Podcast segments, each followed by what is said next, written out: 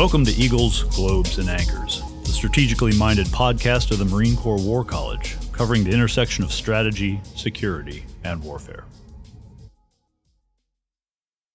Welcome to Eagles, Globes, and Anchors, the strategically minded podcast of Marine Corps University. Today we're discussing the geopolitical implications of China's One Belt, One Road initiative. My guest today is Ambassador Karl Eikenberry, Ambassador Eikenberry served as the U.S. Ambassador to Afghanistan from April 2009 to July 2011. He has also served as the Director for the U.S. Asia Security Initiative at the Walter Shorenstein Asia Pacific Research Center at Stanford University.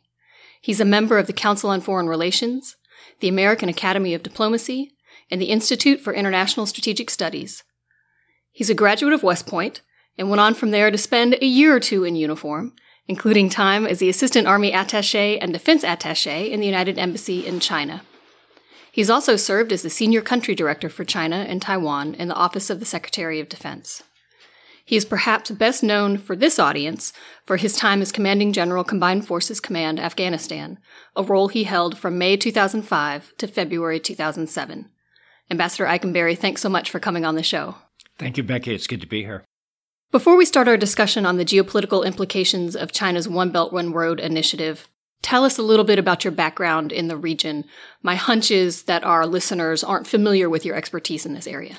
So, Becky goes uh, back to uh, West Point days, and as a West Point freshman cadet way back in 1969, I elected to study Mandarin Chinese, which was a two year language requirement for cadets, still remains so to this day.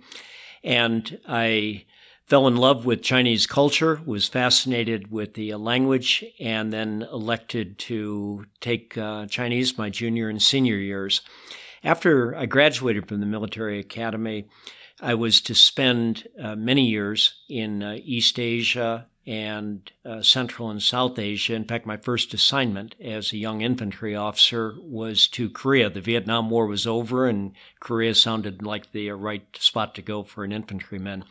So, operational assignments. And then at my six year point in my Army career as a young captain, I had the opportunity to become an Army Foreign Area Officer. So, sent to graduate school at Harvard in East Asia Studies and uh, then two years of language study in Hong Kong and in the People's Republic. And back from that point on, then my career was a dual track career, so to speak, where assignments uh, of a political military intelligence nature, such as Assistant Army Attache, Defense Attache in Beijing, you had mentioned Office of Secretary of Defense with the China desk under Secretary of Defense Perry, but mixed in with that was a return to operational postings what I tried to do in my career is bring those two tracks together uh, wherever I could. So I became the director of strategy and plans uh, with the United States Pacific Command when I was an Army Major General. Our focus area, of course, was the Indo Pacific area. People would say that was an operational assignment, but I have to tell you, I benefited so much in that assignment from my foreign area officer political military experience in East Asia. And then the uh, capstone for me was time in Afghanistan, where previously a lot of time in East Asia, but then from 9 11 on, two military tours and our time as ambassador in Central Asia and South Asia. I went to uh, Stanford, which I recently left in 2011, and my portfolio there was very much U.S. strategy and foreign policy in the Indo Pacific region. So we were delighted and very grateful to have you come talk to our faculty and students today about China's One Belt, One Road initiative as part of our Middle East Studies program lecture series. Most of our listeners will be familiar with One Belt, One Road, but for those who aren't, can you just give us a quick background on the initiative? When did it start? What are its aims? When we hear China One Belt, One Road, what should we be thinking? Well, Becky, we associate the Belt Road Initiative, or what we call One Belt, One Road, with President Xi Jinping, who formally begins the Belt Road Initiative in 2013. But uh, I would also, as I talked to uh, your fine group of uh, students and faculty and fellows earlier today, emphasize that the historical underpinnings of Belt Road Initiative really go back much deeper into uh, China's old history, but even in modern history, where President Xi Jinping's predecessors in the 1990s and the uh, first decade of this century were already looking at more ambitious programs to extend China's economic and political influence beyond China's borders to the west. So, what is the Belt Road Initiative under President Xi Jinping? And it's a very ambitious program, still evolving, in which the hope is to connect China to the rest of the world commercially, culturally, economically, with also an eye on improving China's security requirements around the world. So, huge amounts of financial investment that China is placing right now across what it hopes will be well developed land corridors that connect China all the way to Europe through Eurasia. And another direction is towards Southeast Asia. Another vector is towards East Africa. And then lastly, uh, now even beginning a, a program of uh, development and investments in the polar area to the north. I think broadly, what we could say is that uh, Xi Jinping, but again his predecessors and uh, those that work in China's trade and investment areas, they work in uh, the area of national security. What they're hoping for is to have a world that uh, China now is much more connected to through trade, diplomacy, and security that shifts the way wor- the world away from U.S. centric, a transatlantic kind of domination to one in which China is much more central, but not uh, China is the center of the world, just a China which is much more central, say, to the world's economy. And so let me pull on one thing that you just said, and, and that is you're referring to this as Belt Road Initiative not the One Belt One Road initiative. We had an event uh, here at the university a few weeks ago where the speaker did the same thing, talked about BRI, Belt Road Initiative, not One Belt One Road, OBOR. And uh, Sergeant Major Anthony Spadaro, who is the PACOM senior enlisted leader at PACOM SEL, for those of you on Twitter, he pushed back to a tweet that we had posted about the event and said that it was very important to use the literal translation, One Belt, One Road, because it more accurately reflected China's intention, which was a one way benefit of this relationship, whereas the more neutral BRI makes it sound like the initiative could be mutually beneficial to the countries that China is reaching out to. Do you see this at stake in that naming debate, or is it semantics? No, I think Becky, it's a it's a very interesting question, and so it's back to uh, Shakespeare. What's in a name? And in this case, Belt Road Initiative or One Belt, One Road. In Chinese, it's the same. It's Yi Dai Lu, which literally translates to one belt, one road, so OBOR. And that's how China uh, then presented it to the world. Same characters, but this is how then they said it should be translated. I guess if we look back at uh, Chinese history and uh, the use of the language, I think you could overinterpret uh, the significance of One Belt, One Road. You know, the world was comfortable with the concept of uh, Silk Road. And uh, Silk Road, well, people say it uh, had a terminus in uh, Xi'an or uh, Chang'an in ancient China, and it led all the way to Rome. But that wasn't at all the real Silk Road. The Silk Road had multiple routes. At the Far East, there was China. In the Far West, at various times, there was Renaissance uh, Europe, there was the Arab world, not so much of a defined one road to one other location. And that's very much in the Chinese consciousness, the one belt, one road. It's not every road leads to Beijing. Having said that, though, the People's Republic of China government was called out on this, uh, in that uh, the way that they were casting back in the first days of Belt Road Initiative 2013 2014, it made it appear that what they were trying to convey is all roads lead to uh, Beijing. So there's been learning that's gone on, learning in terms of business practices as they developed uh, more resources and more possibilities. But I think, Becky, also that in terms of their adaptability, uh, they did take on the criticism that one belt, one road uh, was being cast as all roads lead to Beijing. And so, although they didn't change the Chinese characters, the Chinese characters, I don't think, convey what it conveyed in the English translation. But nevertheless, they showed the savvy to change the English translation to the Belt Road Initiative. I remember then Secretary of Defense uh, Mattis uh, said at the Shangri La dialogue, I think around 2017, talking about One Belt, One Road, he said at the Shangri La dialogue, Well, I don't recognize one belt, one road. There's many belts, there's many roads, and the Chinese did pick up on that, and that was the uh, point where they started to change to Belt Road uh, Initiative. So we can continue, I guess, to uh, keep them uh, honest by uh, pointing out that it's not one belt, uh, one road, or, or that their initial characterization was one belt, one road, and maybe we get some advantage by uh, doing that to keep them honest. Well, and I wonder also if it's one belt, if it's many belts, it certainly is multifaceted. You had talked about the political aspect, the economic aspect, the security aspect. For Americans looking at China's actions, we, I think, not being a China expert, but just my perception of, of seeing how things play out in the news, I think we see this predominantly as a security challenge to the United States, though perhaps using economic and informational means of uh, implementing that strategy. How do you see this play out? Well, the evolution of China's geopolitical strategy it uh, follows recognized historical patterns.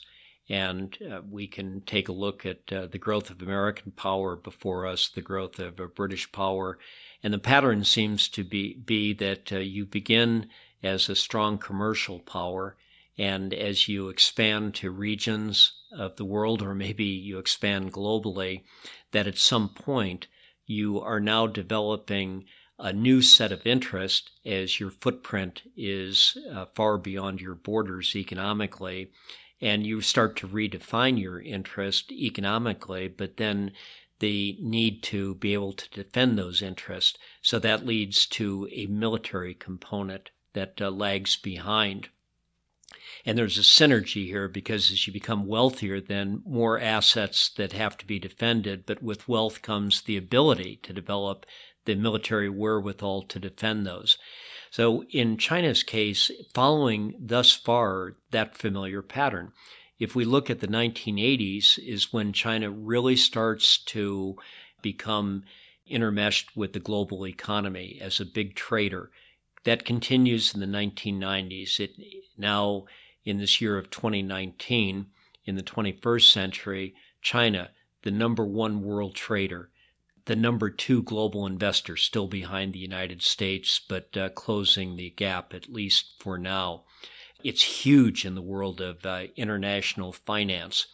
And so that growth starts to really appear in the 1980s and 1990s, but we don't see the investments in defense until the mid 1990s because they don't have the interest, but they don't have the resources until then.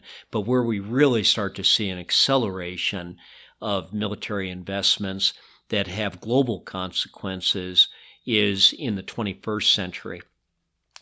So the point is that it's inevitable, regardless of U.S. policy or U.S. and partners policy, as long as China continues to increase its global economic equities and has more and more Chinese nationals abroad, it's going to develop defense capabilities to defend those interests. So the question for the United States then is given that, how do we respond? Becky, I, my first point would be in terms of response, how do we interpret this? We have to respond economically, first and foremost. We have to be more competitive ourselves.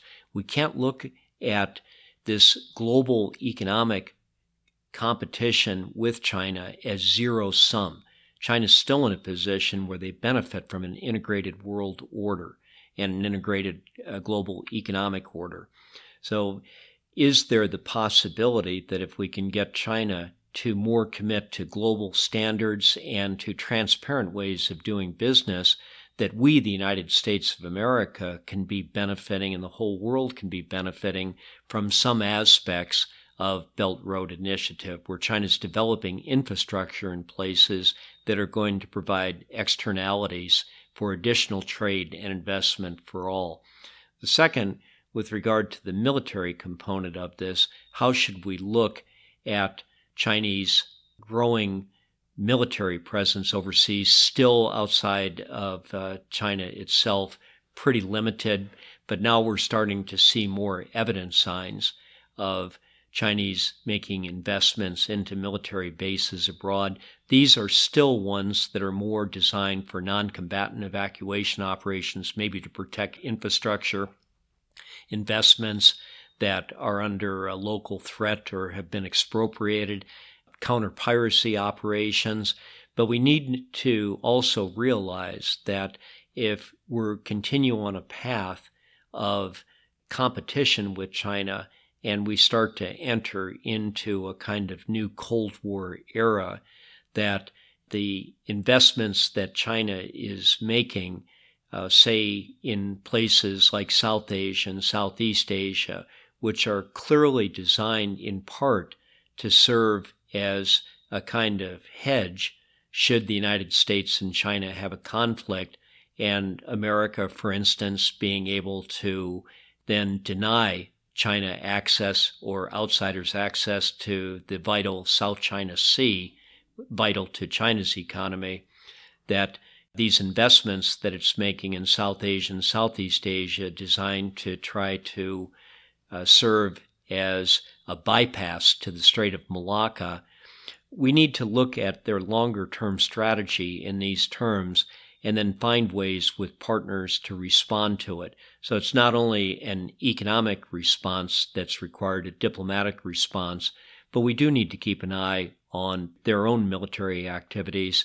And militaries get paid to uh, to help with deterrence and to be able to respond when diplomacy fails. And it's going to require on the United States side, on our defense side, in order to do this with the new challenges and new locations that China's presenting these challenges, to have to uh, rethink through some of our strategic assumptions that made us very dominant during the Cold War and for the first several decades of the post Cold War period. But with China now starting to uh, challenge our ability to continue to operate that way if we're going to be effective. So it sounds to me people will criticize academics uh, for being overly theoretical with not enough connection to the real world, but it seems to me that this is people are going to have to place their bets. Are you realist? Are you more of a, an institutionalist? If you're more of a realist, then we fall squarely in the Bob Gilpin uh, hegemonic stability theory that the United States is declining and China is rising, and this makes us ripe for armed conflict. And between these two powers, that would be a significant armed conflict. There's a balance of power dynamic in play, and the situation is zero sum. So if China is winning, the United States is losing. If you take more of an institutionalist approach, we can have positive sum interactions. We can have China's engagement. The Belt Road Initiative can be an opportunity that maybe China will benefit from it, but so will other people, potentially also the United States. And part of that interaction, particularly if you're a constructivist, part of that interaction changes China's interests in the region and could put China in a situation where it's happier or sees greater benefit in being bound by international norms or international processes or commitments that might also benefit the United States. We can have not a zero sum game, but a positive sum game. And there's a lot at stake at, at who's going to be right on this one. Frankly, I'm going to hope it's the institutionalists because that seems to be the less the less likely to end up in major combat. But are there any indicators? What would lead you to believe that that one of those two camps is probably going to end up being right? No, Becca, I think the, the, the question you're asking here is a very important one. There's so much uncertainty about uh, United States' uh, future trajectory right now. There's uncertainty about China's future trajectory. There's huge uncertainties that are increasingly being interjected into the world of foreign policy, economics, and security studies by technology and the proliferation of exciting new technologies which have national security implications.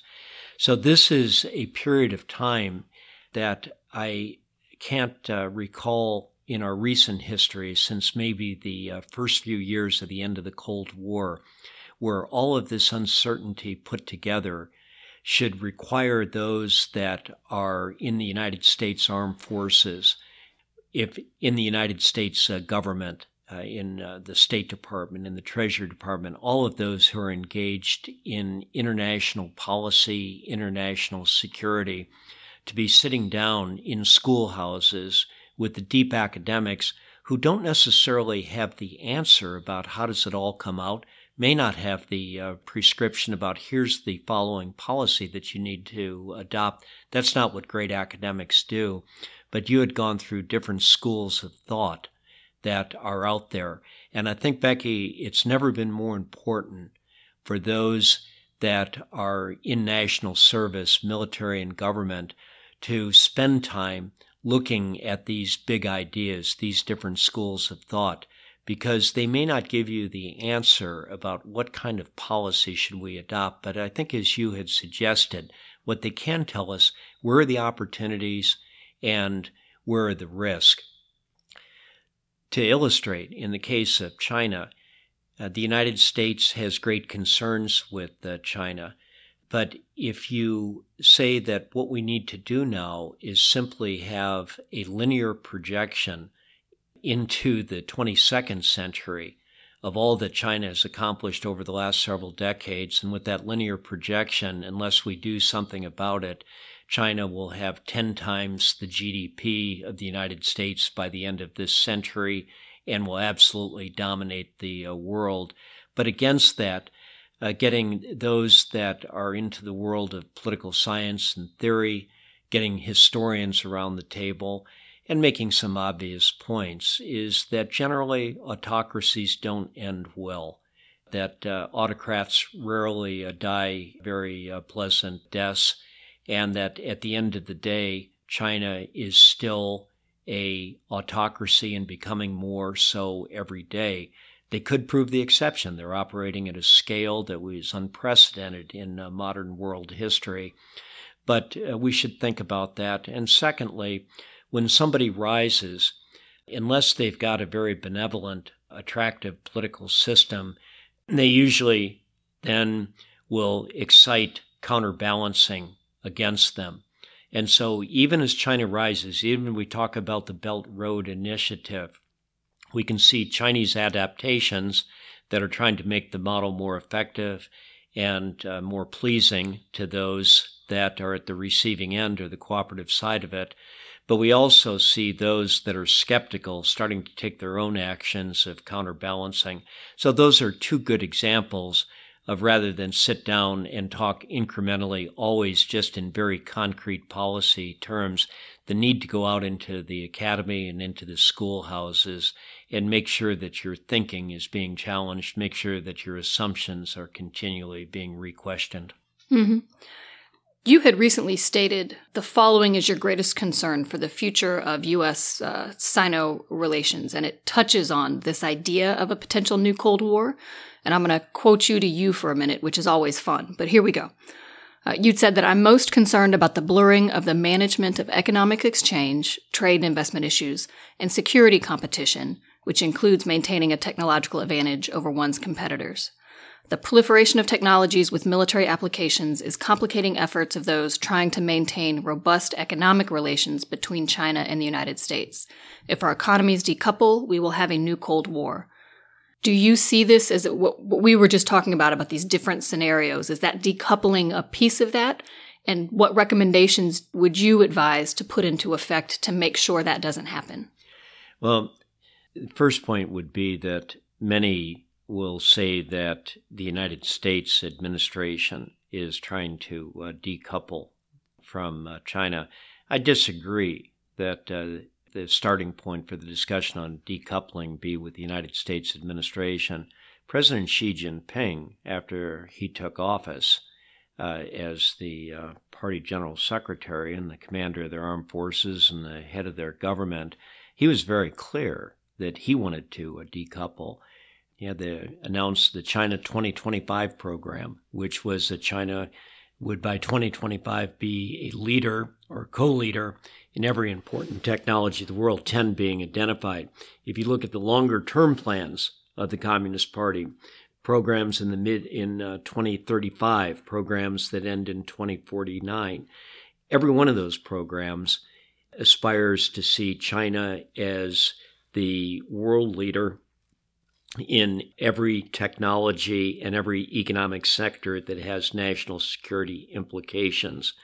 So a Chinese choice, perhaps, of a degree of decoupling or at least reordering things so that they have the uh, they're on the commanding heights. Uh, that said, uh, the United States, aware of linkages now and increasingly aware of linkages in so many different fields with national security, that uh, we have long debates going on and appropriate debates about vulnerabilities of supply chains and are we going to have to move in critical areas such as IT communications into a decoupled world of two systems, the United States and our partners, and China and the uh, rest? At the same time, it's important, I think, Becky, for Americans and for our partners to uh, be sophisticated and thorough in our analysis of the issues. Let me give you an example of in the IT world. Everyone's familiar with Huawei and this great uh, Chinese telecommunications uh, company that's moved ahead and is offering 5G technologies and services at great prices. The United States, we're telling others don't buy, but we really don't have anything for those we tell not to buy. We don't have any advice about where else to go, certainly not us because we don't produce it. You'll have others say that, well, the yeah, Huawei can put out good base stations, but the real growth is going to be in the software inside of the system, and there's grand opportunities there for the United States, even cooperating with Huawei or having ventures with Huawei where we can still keep our competitive advantages. So these kind of debates, I think, important for us to ensure that we're they're fully informed and that we recognize we're still, to use the commanding heights metaphor ourselves, on the commanding heights in many different areas, that the world's going to be, the economies are going to uh, interrelate and intersect, that China's economy and the days of boom growth are slowing down. It's looking for alternatives. So, are there ways for us to avoid the grand uh, decoupling, finding ways that are in China's interest? or national survival, and ourselves looking for opportunities, but maybe most important for ourselves, asking the questions such as how did we get ourselves to a point that Huawei was the leader of 5G technology in terms of at least infrastructure? What business practices do we need to make in ourselves? What investments, whether that be in education, uh, whether that be in infrastructure, whether that be in terms of changing spending patterns from current consumption to more thinking about the future, whether that be investing more in research and development. So, the most strategic answer to China and Belt Road Initiative and decoupling, I think, is first of all holding a mirror to ourselves as Americans and say, China, you know, you've done us a favor you forced us to get on a diet and you forced us to go to the fitness center and get ourselves back in shape. So, digging into the education element of what that would look like, I am confident that many of our listeners know something about China, but could know more. If folks wanted to learn more about Chinese development generally, One Belt One Road specifically, where would you point them? What sources would you recommend they investigate? Boy, that's a uh, that's a great question uh, too, uh, Becky. Uh, let me, you know, things are moving so fast and so dynamic. You occasionally get the uh, every year you get a killer book or two, but uh, what I would truly recommend is taking advantage of information technology that's out there. Well, we've got this podcast as an example. Not that I'm recommending this is the uh, you absolutely recommend this, this the, podcast. Okay, this is the, this is this is the one that's going to uh, to tell you everything you need to know. But seriously, Becky, the uh, I'd make a couple of recommendations. One would be, if I could, talk about a specific publication, The Economist. Mm-hmm. Uh, the Economist devotes a lot of its thinking to uh, China, and for now, they're at cutting edge. I'll tell you, I, I don't go more than two weeks where I don't see two or three superb articles, some analysis in The Economist that doesn't inform me and I don't share with uh, friends. The second would be that where I'm seeing some of the best analysis of China is in the more sophisticated institutions that will put together panels and gatherings. And whether that's the uh, Council on Foreign Relations, whether that's CSIS, uh, seriously, whether it's a, a, podcast here at the Marine Corps University, to uh, shop around and uh, look for those. These kind of panel discussions uh, where you get the right set of experts, in my mind, can be some of the very best. Because we've spent time, a brief period of time here, Becky, talking about the uh, Belt Road Initiative. And just, I would imagine that many viewers or listeners to this are going to say, you know, I, I learned something, and something that I learned is this is complex. Mm-hmm. This isn't black and white. There's a lot of nuances. So some of these informed panel discussions where you're getting different views, somebody's going to look at the problem one way, and then the next panelist is looking at it orthogonally. Those would be uh, suggestions that uh, I would give. Great. And I love The Economist. It is always a challenge to me to get through it in a week before the next one arrives. One thing that has helped out, and I'll give a plug to them for a second, is they have a podcast as well. And so yes, yes. they will read their stories. So if you have a commute or if you like to, to work out and listen to, to a podcast while, while you're doing whatever it is, if it's easier for you to listen than it is for you to physically read the paper, the Economist podcast is, is a phenomenal way to keep up the I'll tell you, uh, Becky, I'm glad you raised that because I just uh, figured out recently. I was listening to them online and then uh, figured out very quickly how you download. So I've got it sitting on my iPhone, and I do travel a lot. And uh, most recently, on the marathon flight from Singapore to uh, San Francisco, I managed to get through an entire Economist. it's a real sense of accomplishment if you can do that. Last question for you and that is what are you reading right now that our listeners should know about? This doesn't have to be about China. And frankly, I use reading loosely. It could be a, a video that you saw that you thought was particularly important for folks in national security to be familiar with. Well, let me uh, uh, take uh, two swings at this. Uh, the first would be that uh, my keen interest right now is, and it's going to remain for some time, is on U.S. China science and technology cooperation and uh, competition. And we don't uh, go by more than two or three uh, months, it seems, before there's another very good piece that's written, one that uh, on this topic. So one was uh, appeared about a year ago, and it was an assessment of U.S. telecommunications competition between the United States and uh, China. There was just uh, something recently that came out from Stanford University where it was looking at AI cooperation and competition. So uh, that I think is such a important, uh, almost existential security question for the United States. I would recommend to listeners that uh, they find those and spend a bit of time listening to them because this is a world we're living in where it's not just those that have got national security policy experience that matter, or just those that have deep engineering and science backgrounds that matter. We're increasingly operating in a world in which you need to have, if not a foot in each one of those worlds, at least a foot in one and uh, putting your big toe in the other.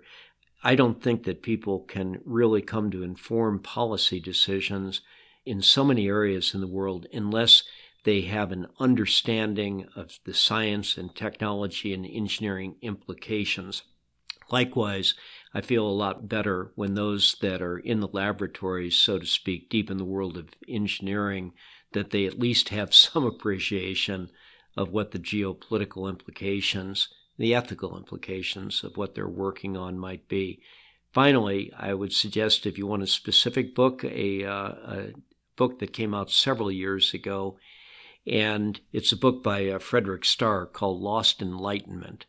And it's a book that talks about the area of Central and uh, some of South Asia from the rise of the uh, Arabs in uh, 600, 700 AD until about the time of Tamerlane in 14, 1500 AD. And the part of the world it focuses on is Central Asia.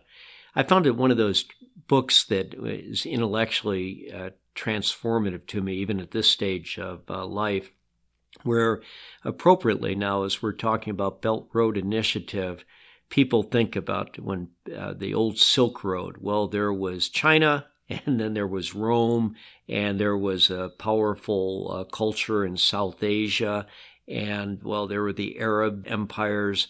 But everyone looks at that Central Asian space of what's today Turkmenistan, Uzbekistan, Kyrgyzstan, Kazakhstan, Afghanistan as just a kind of place where these cultural and economic and religious highways were passing through, but they were just a transmission belt.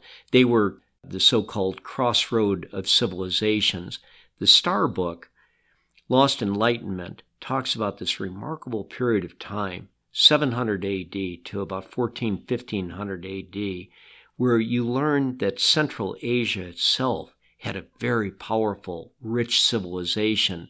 And so, as Starr calls it, he calls it not the crossroad of civilizations, but that entire area being a crossroads civilization mm-hmm. itself. So, if you want to get some good background on Belt Road Initiative, and learn a part of the uh, world which has been troubled over the last several centuries and I think underappreciated and may well have a great future. Read that book.